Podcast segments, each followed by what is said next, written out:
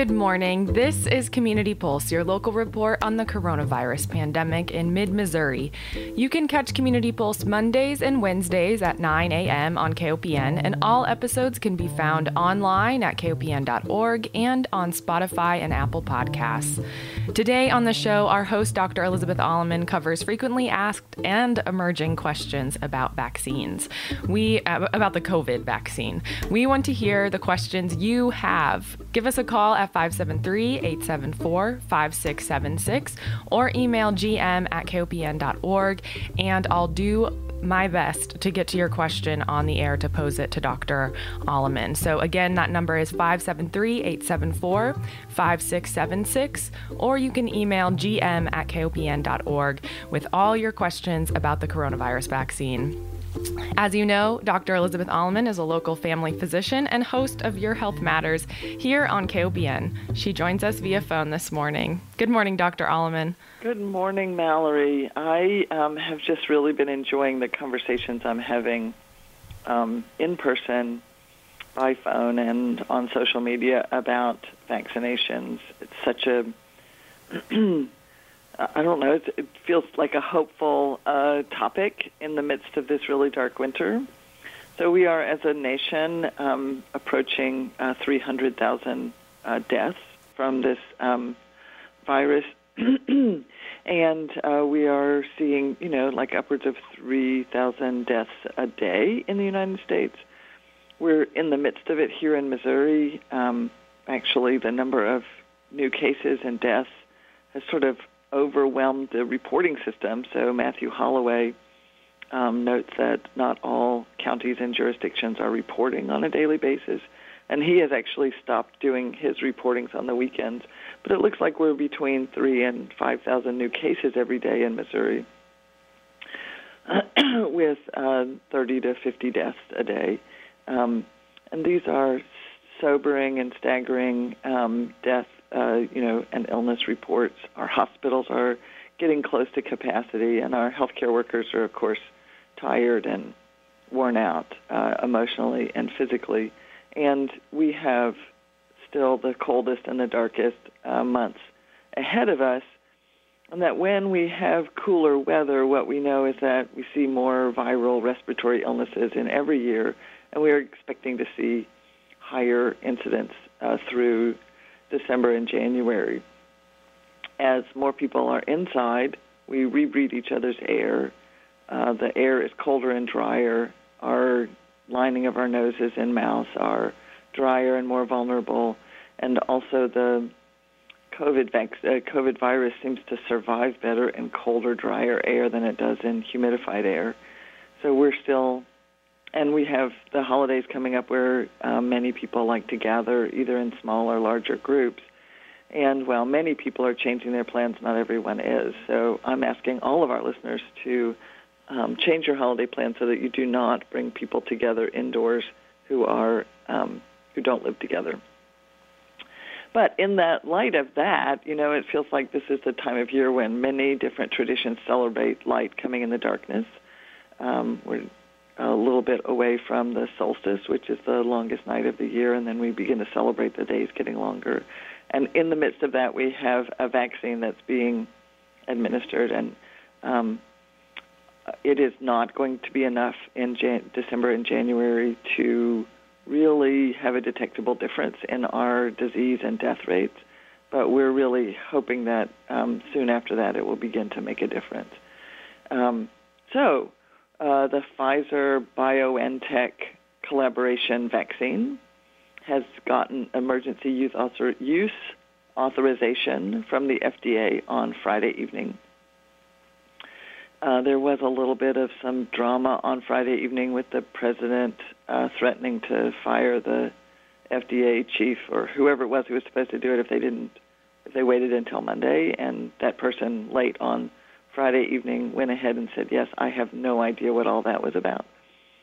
But the vaccines have been moving throughout the weekend, if you can believe press reports, and people in the United States may start to get vaccinated um, as early as this afternoon.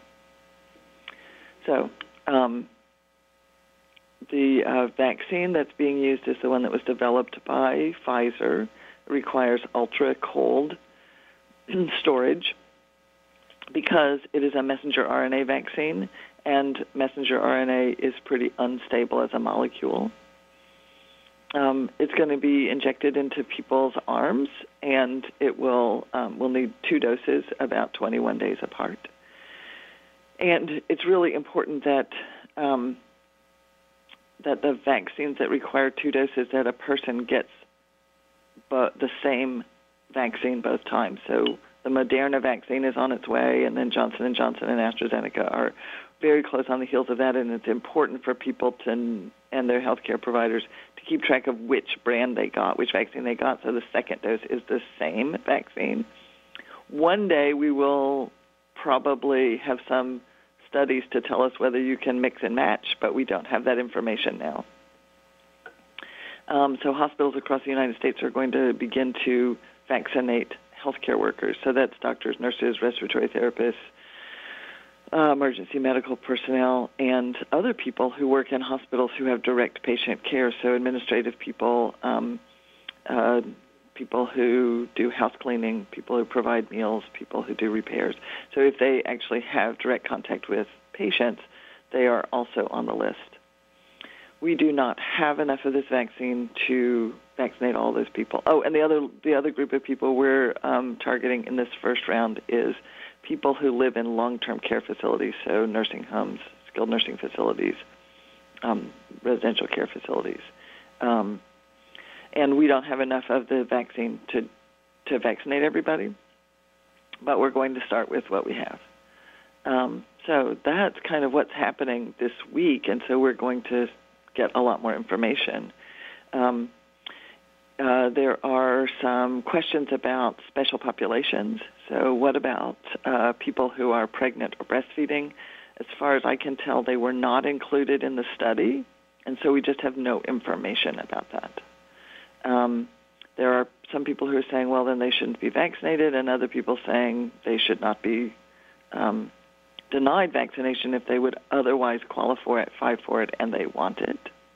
Uh, what we know is that uh, pregnancy is a risk for severe disease, and so it wouldn't make sense to not offer the vaccine. Um, but we need to know that we're we are doing all of this without all of the information that we would all like to have before we make a big healthcare decision.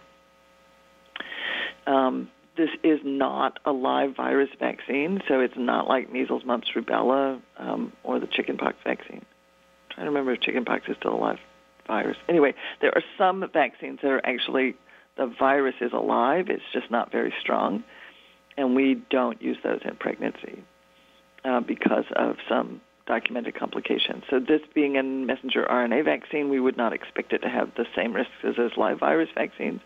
And so there isn't a compelling reason to believe that uh, pregnant women should not be allowed to be vaccinated, but they just need to know that they, we don't have the data we like to have. The other uh, risk group, uh, the other group that we don't have information about is children. Uh, the um, the study, uh, the safety study for the phase two three study for Pfizer, um, did not. It included people over the age of 12, but it's my understanding that the number of people between 12 and 18 was somewhat limited, and so the decision has been made to offer it to people over the age of 16 and the advisory panel that made the recommendation for the emergency use authorization, I have heard that there were a couple of members who did not vote for it, and that their concern was that we didn't have enough information for people between the ages of 16 and 18. And I'm not sure that that's really relevant in these first couple of weeks because very few people in that age group are healthcare workers and very few live in long-term care facilities. So, um, and the other group that we've started to get some information about is people who have had what they what the press is reporting as severe allergic reactions. And I really don't like it when we start to begin to make recommendations without specific language. The best I can tell from noodling around is that these severe reactions were in people who had a particular kind of health response called anaphylaxis. So this is the kind of um, severe, life-threatening, immediately developing allergy that many people are aware of that they might have a friend or a family member who has a severe allergy to peanuts or shellfish or bee stings. So this is a reaction where once exposed to the substance, the person's blood pressure drops, they may have difficulty breathing, they may get confused and dizzy. Um, and this is something that if it's not reversed with something epinephrine or adrenaline, the thing we, we all argued about last year about the cost of EpiPens, um, if we don't use that, then it can fairly quickly lead to death. And apparently, there were two. No, nobody with that condition were enrolled in the study, safety studies, um, but there were two healthcare workers in the UK who wanted to be vaccinated, had a history of anaphylaxis, but not to any of the components of the vaccine. Were vaccinated, experienced anaphylaxis, and were treated successfully with epinephrine. And so now there's a thought that maybe we should wait for the next um, vaccine that comes out to see if it has that same reaction rather than giving this vaccine to other people with anaphylaxis. So that's another judgment spot. So commonly, the the side effects are that people, especially more commonly after the second dose, will get um, redness, swelling, and pain at the site of the injection, or um, a sort of a flu-like illness. So it's it's not. I shouldn't call it flu-like illness. Flu-like symptoms. So they can have fever, headache, muscle aches, low energy, and um, that. So and that can last for a day or two. So there has been some concern that we. Um, well, actually, some relief that we aren't going to vaccinate all of our healthcare professionals on the same day because we would not want all of our hospital workers to need to spend a day resting or two um, all on the same day. So um, this is some one of the sort of silver linings of there not being quite enough to roll it out all of those at the same time.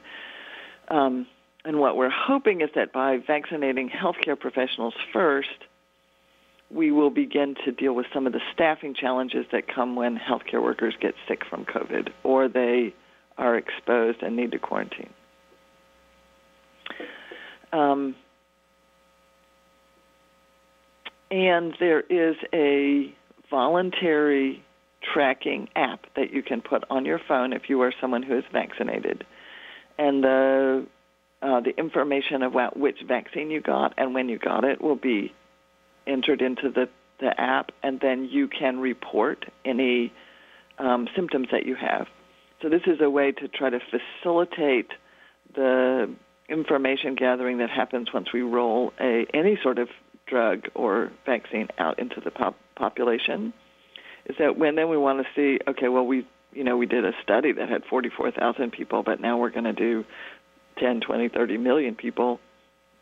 Um, we are going to begin to see reactions that we couldn't have seen with the smaller number. And it would be nice to get those very quickly.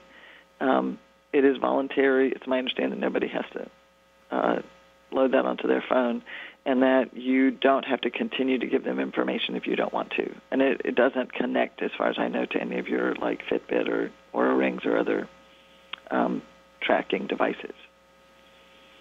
Okay, I've talked a long time, Mallory. Have you got questions or comments? Anything I've left out? Um, I mean, I think we should just yeah keep going through all okay. the questions that we have. We haven't so far gotten um, okay. much from listeners, so I do just want to say really quickly that that number, if anyone does have a question that they want us to address on air, is 573-874-5676, or you can send us an email at gm at kopn.org, and I have that pulled up right in front of me, so I'll see it if it comes in. And Dr. Allman, I'll let you know if we have any listener questions coming yeah, up. Yeah, and we are not planning on putting people on the air, but that's right. the number where you will hear it and you can um, you can answer the you can you know turn down your volume and, and turn down your mic and answer the phone. Yes. So it, that is a way to get your question answered without having to be on the air. Yep. So there's been a lot of um, what do I want to say speculation about what could happen with this. First, I just want to say the mRNA vaccine, like you said last week, it's a very new technology. We haven't used this before. So, um, giving people a viral messenger RNA is a new thing. and um, it was being developed to treat cancer, where we'd be able to maybe develop a messenger RNA to a protein that was expressed by your cancer cells but not your healthy cells, and then your amazing immune system could potentially rid your body of cancer. And if that has been, if we had developed it for that and begun to use it, we would have rolled it out, you know, a couple hundred people, and then a couple of thousand people, and then tens of thousands of people, and hundreds of thousands of people with different conditions, and we would have had years to have determined whether this was a good idea to do this to humans. And we're not going to do it that way because we are, as my friend and colleague Sarita Bennett, who's a physician in another state, said, on Facebook this morning. Our approaches are loaded with desperation, which rarely includes long-term thinking. So we are kind of in a desperate situation, and we have um, a desperate uh, offer of a, of a solution, a partial solution, and so many people are understandably going to eagerly and delightedly embrace it. but I think we it, we ought to do it with the honesty of knowing we don't really know what this is going to do. And it may be the safest way to provide a vaccine because other ways we've done is we're often injecting the whole virus, which is a more complex substance.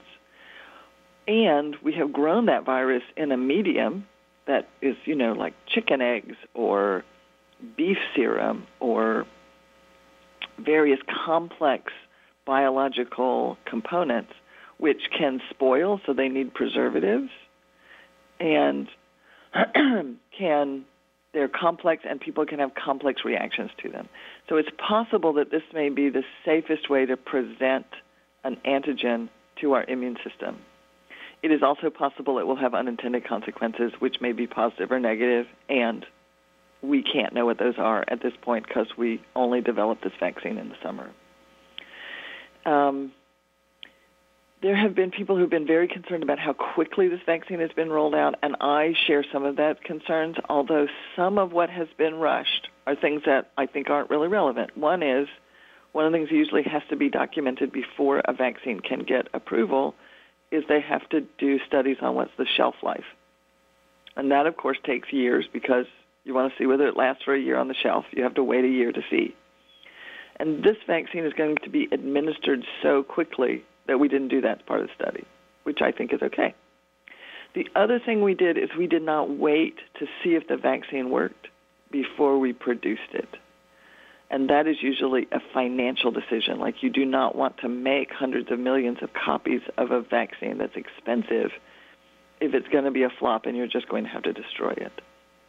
But one of the things that we did with um, governmental support was we said just if it, I don't know how they decided which ones to do it, but what we did was we went ahead and just pre-bought some vaccine doses, and we didn't know whether they'd be um, useful or not.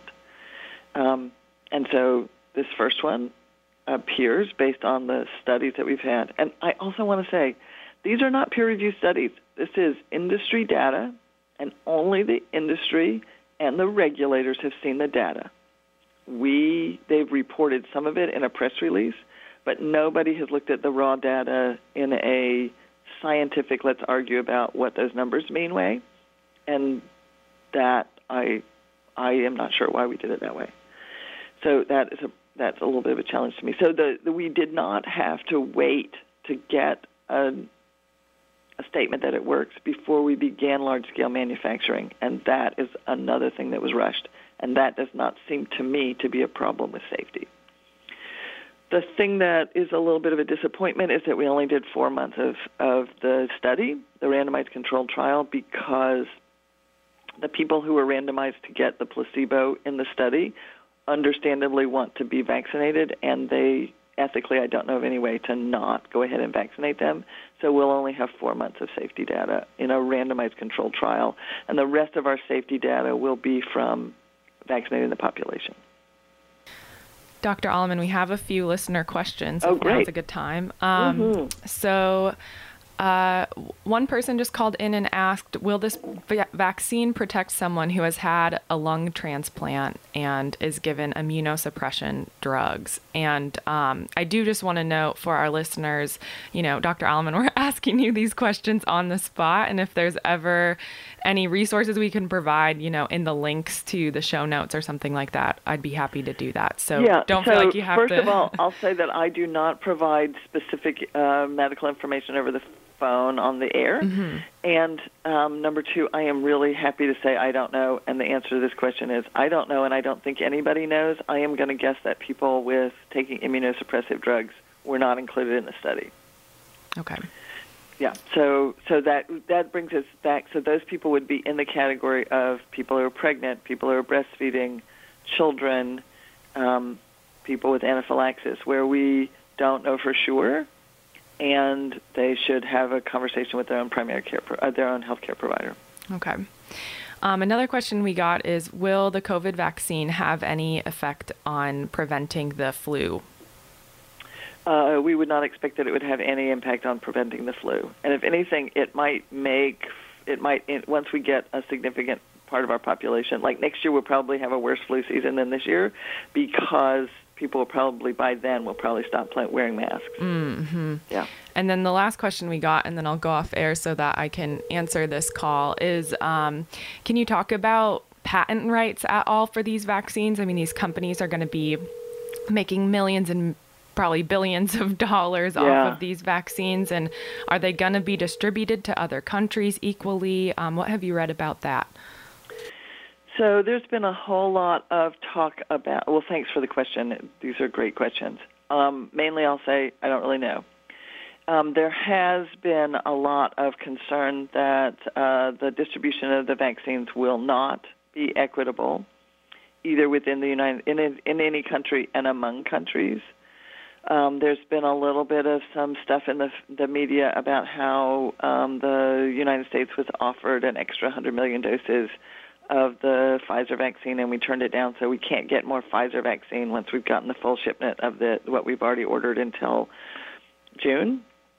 And I will just say that the United States has purchased, pre-purchased enough vaccine doses to vaccinate our entire population twice. And of course, we don't know. So we didn't know at the time we bought them whether any of them or all of them would work, and which ones. So um, I think that criticizing that decision in with the retrospectoscope is not fair. We didn't like if we'd bought more Pfizer vaccine and it turned out to not be good. Now we'd be criticizing that decision. There, the Canada apparently has bought enough vaccine to um, vaccinate their population four times over. And then there are countries in the global south and uh, countries with limited resource that haven't bought any or have very little. Um, and so the equitable distribution of vaccines is a challenging one, and the profit of uh, pharmaceutical and vaccine manufacturers is a larger, longer conversation. And it is a disturbing thing to me that the CEO of Pfizer sold 60% of his stock the day after they announced that the vaccine was effective. Um, and I think that the profit motive in vaccinations is really a very unfortunate part of the way we pay for our health care. And in terms of um, equitable distribution, you may have mentioned this already while I was on the phone with a listener, but um, where are people going to be able to get this vaccine once it is, you know, rolled out for the general public? Is it going to be something like the flu shot where you can kind of roll up to your local drugstore and get it, or are people going to have to go through their primary care providers? I, that is still being worked out, and there are many, many plans on paper. And then what actually happens when we actually see when and where and which vaccines are being de- developed and delivered and when, um, it's probably going to change. But it appears to me when I'm looking at these plans that uh, major major pharmacy chains are involved. The expectation is that hospitals will continue to provide for their employees and that um, they're hoping that that um, uh, uh, primary care physicians and well, all physicians will be able to vaccinate their own patients as well. So I think it's that the work involved in providing this many vaccines is going to overwhelm our um, our healthcare facility. I mean, I don't mean it in a negative way. It's it, you know we could take all the people who are trained to give vaccines and put them to work for a long time just vaccinating people, and it would take us a while to get it done. So it's going to be a big challenge to get all of it done. Hmm. We're going to need all hands on deck. and then we had a listener um, call in and ask the the people who got vaccinated who are in the tri- trial with placebo or the vaccines. Is is there any data about whether or not they were out in life, you know, wearing masks or not wearing masks?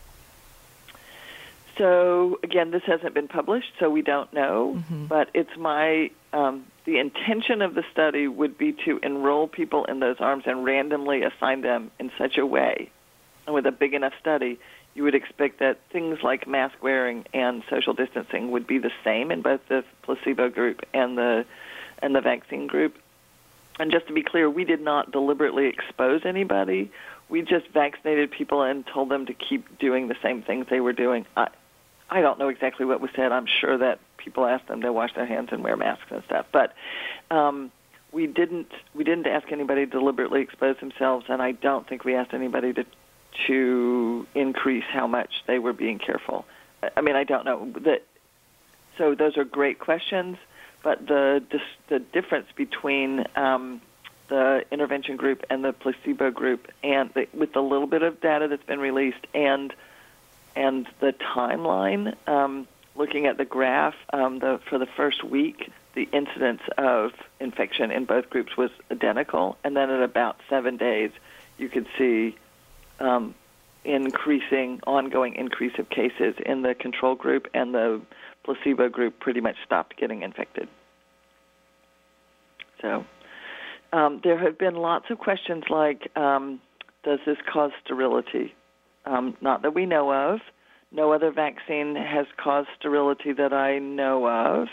Uh, vaccination is very common, and our birth rate is still pretty high. Um, can it cause HIV? I can't imagine how it could do that. No, it can't do that. Can you get COVID from the vaccine? No, because we're not even injecting any part of the vaccine. We are, I mean, the virus. We are injecting just the, the RNA part. I guess we are. We're de- we are not even injecting the whole genetic code, just the amount of the genetic code that codes for the spike protein, because that is the antibody, that is the antigen to which the antibody, when you make it, seems to predict reduction in disease. Um, and then there's a big question about what is it going to do to our genetic code? Like, is the R if we put RNA into our bodies, is that going to affect our DNA? And again, we don't know for sure because we've never done this before, but that feels pretty far fetched to me. And I'm not trying to be critical of anybody, um, including Robert Kennedy, who seems to be worried about that. Um, it is not the way I understand DNA and RNA to work. And when we get a viral infection, a flu or a cold, what happens is our the viral RNA goes into our cells and we code for all the whole virus. And then the cell gets so full of virus that it dies and releases the virus back into our stream, bloodstream. So we already have a lot of experience with getting viral RNA into our bodies, and I am unaware of any incidents where a viral infection, an RNA viral infection, has modified anybody's DNA. So that would be a brand new way for RNA to be affecting uh, mammalian cells. So that is not a concern to me. Um, yeah, so those are, and I'm trying to remember, did we have anything, did we have any other question that I sent you that I haven't handled, answered yet? Um, I don't think we have, and we are just about out of time. We so. are out of time. Phew, did it. yes. Well, thank you so much, Dr. Alleman, for joining us today. Oh, you are so welcome. So I want to tell everybody to, you know, take your vitamin D, wash your hands, wear your mask, and I'm adding a few things like cancel Christmas, postpone Christmas to July.